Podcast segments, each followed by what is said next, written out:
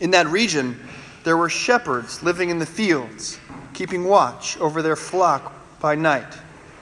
Then an angel of the Lord stood before them, and the glory of the Lord shone around them, and they were terrified. But the angel said to them, Do not be afraid, for see, I am bringing you good news of great joy for all the people. To you is born this day in the city of David a Savior, who is the Messiah, the Lord. Please pray with me. Dear God in heaven, we ask you to join us here this evening, and we trust that you are here in our midst. May my words be your words, and all of our thoughts your thoughts. We pray all of this in Jesus' name. Amen. Please be seated.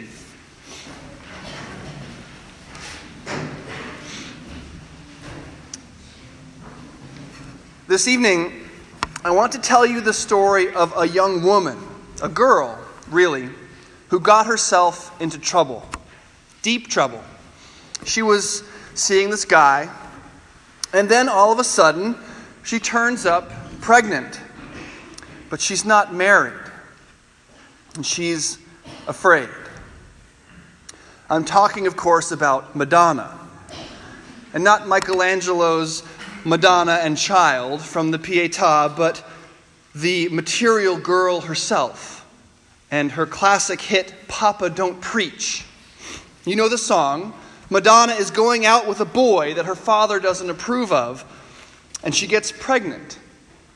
And the song is all about her going to her father to confess and asking him not to preach to her. Papa, don't preach. I mean, can you imagine? What problem can't be solved by preaching? But this sentiment, Papa don't preach, this sentiment that Madonna is proclaiming in this song is almost universal.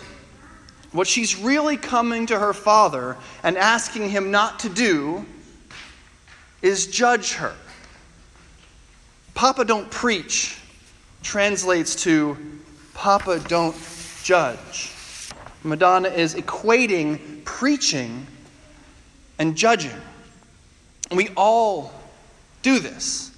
We call movies or books preachy.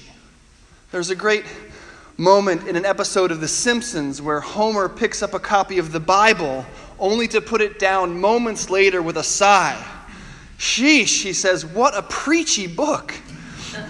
And Homer's not alone. That's what people think of church. And that's how they think of God almost all the time, too. And that's why when people get in trouble, they say, Papa, don't preach. Don't judge me.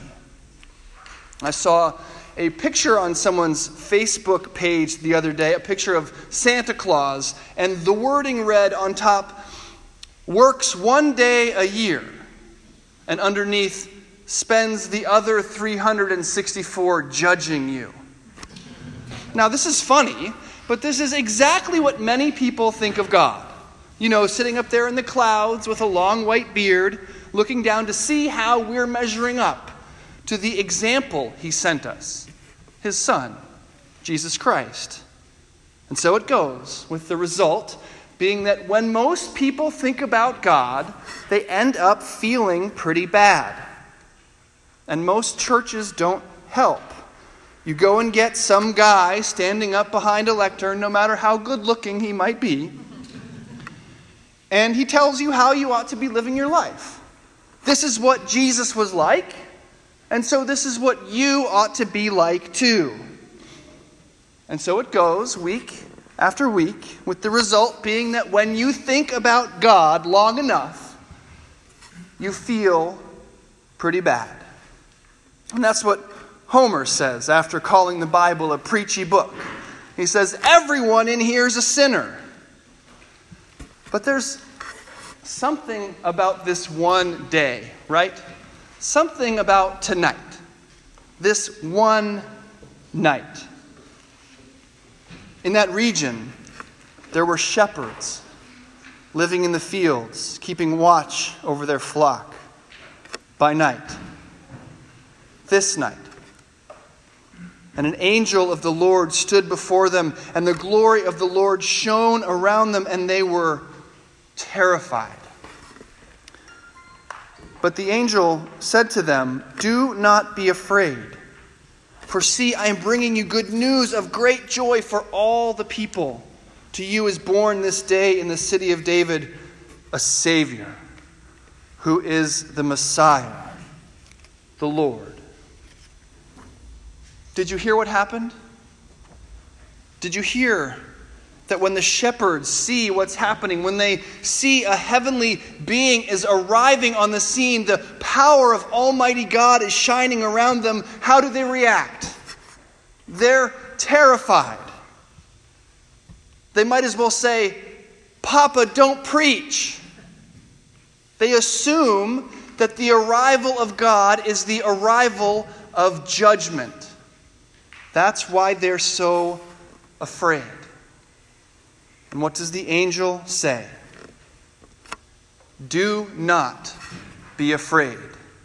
He tells the shepherds who are quaking in their boots, You're wrong, he might as well say, about this Jesus who is coming. There's no reason to fear. He's not going to just be the example that you're going to have to try and fail to be like. The angel has better news. I am bringing you good news, he says, of great joy to all the people.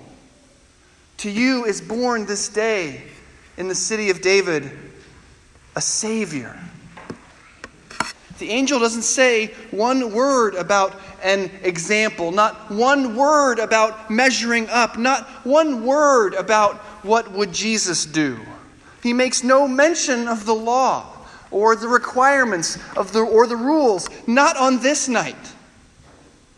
He has good news of great joy for all people. A Savior has come. The angel has an announcement that is intended for people who aren't good at this sort of thing. Are you breaking the law? Are you coming up short of the requirements? Are you not following the rules? The angel has a sermon for you. I am bringing you good news of great joy for all people. To you is born this day in the city of David a Savior. And that's the full Simpsons quote. And the reason that The Simpsons is such a wonderful show, Homer picks up the Bible, reads it for a minute, and says, Sheesh, what a preachy book! Everyone's a sinner.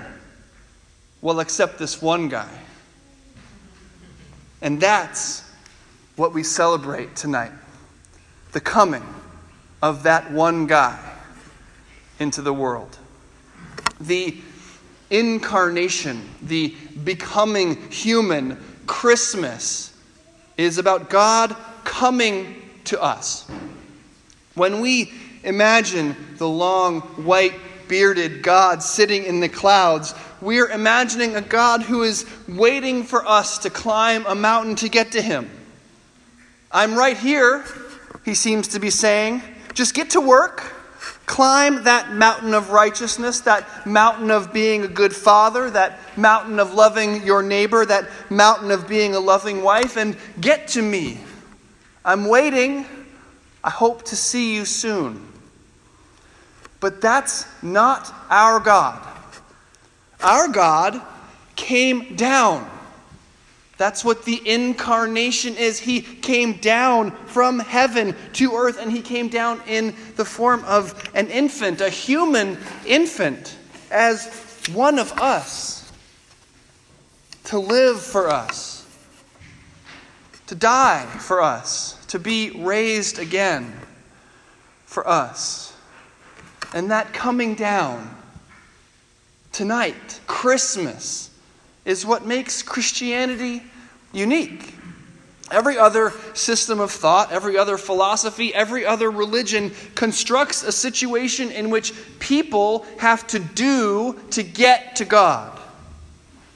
Christianity alone has that one guy, a God who comes to us before we do good things, or more accurately, in spite of our failure to do them. And that is what we celebrate at Christmas. When we sing joy to the world, this is what we're joyful about. When it came upon a midnight clear, this is what came. Almighty God arrived. And the first words were, Do not be afraid. We are a people like the shepherds on that Christmas Eve night so long ago who misunderstand what the sermon is going to be. We're like Madonna, and we've gotten in trouble deep. Papa, don't preach, we want to say. Don't judge me. But we misunderstand the sermon. The shepherds say, Papa, don't preach. And what does the angel do? Immediately starts preaching. But he preaches a real sermon. Do not be afraid. For see, I am bringing you good news of great joy for all the people. To you is born this day in the city of David a Savior who is the Messiah, the Lord. Now, that's a sermon.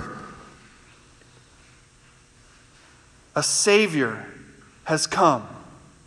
Good news of great joy. You will no longer have to fear the approach of Almighty God. Yes, it's true, you're not worthy. Yes, it's true, you've gotten yourself in trouble, but you need not fear because our God has not come to judge, He has come to save. So let us be people who remember this good news all 52 weeks of the year. We will certainly be a community that proclaims it. Jesus Christ is not Santa Claus who works one day a year and spends the other 364 judging you. We are, by our lives, rightly judged. The Bible is a preachy book. Everyone's a sinner. Well, except that one guy. Jesus Christ is the incarnation of Almighty God, of His loving kindness sent down from a God who didn't wait for us to get to Him, but who, on Christmas, came to us to save. Amen.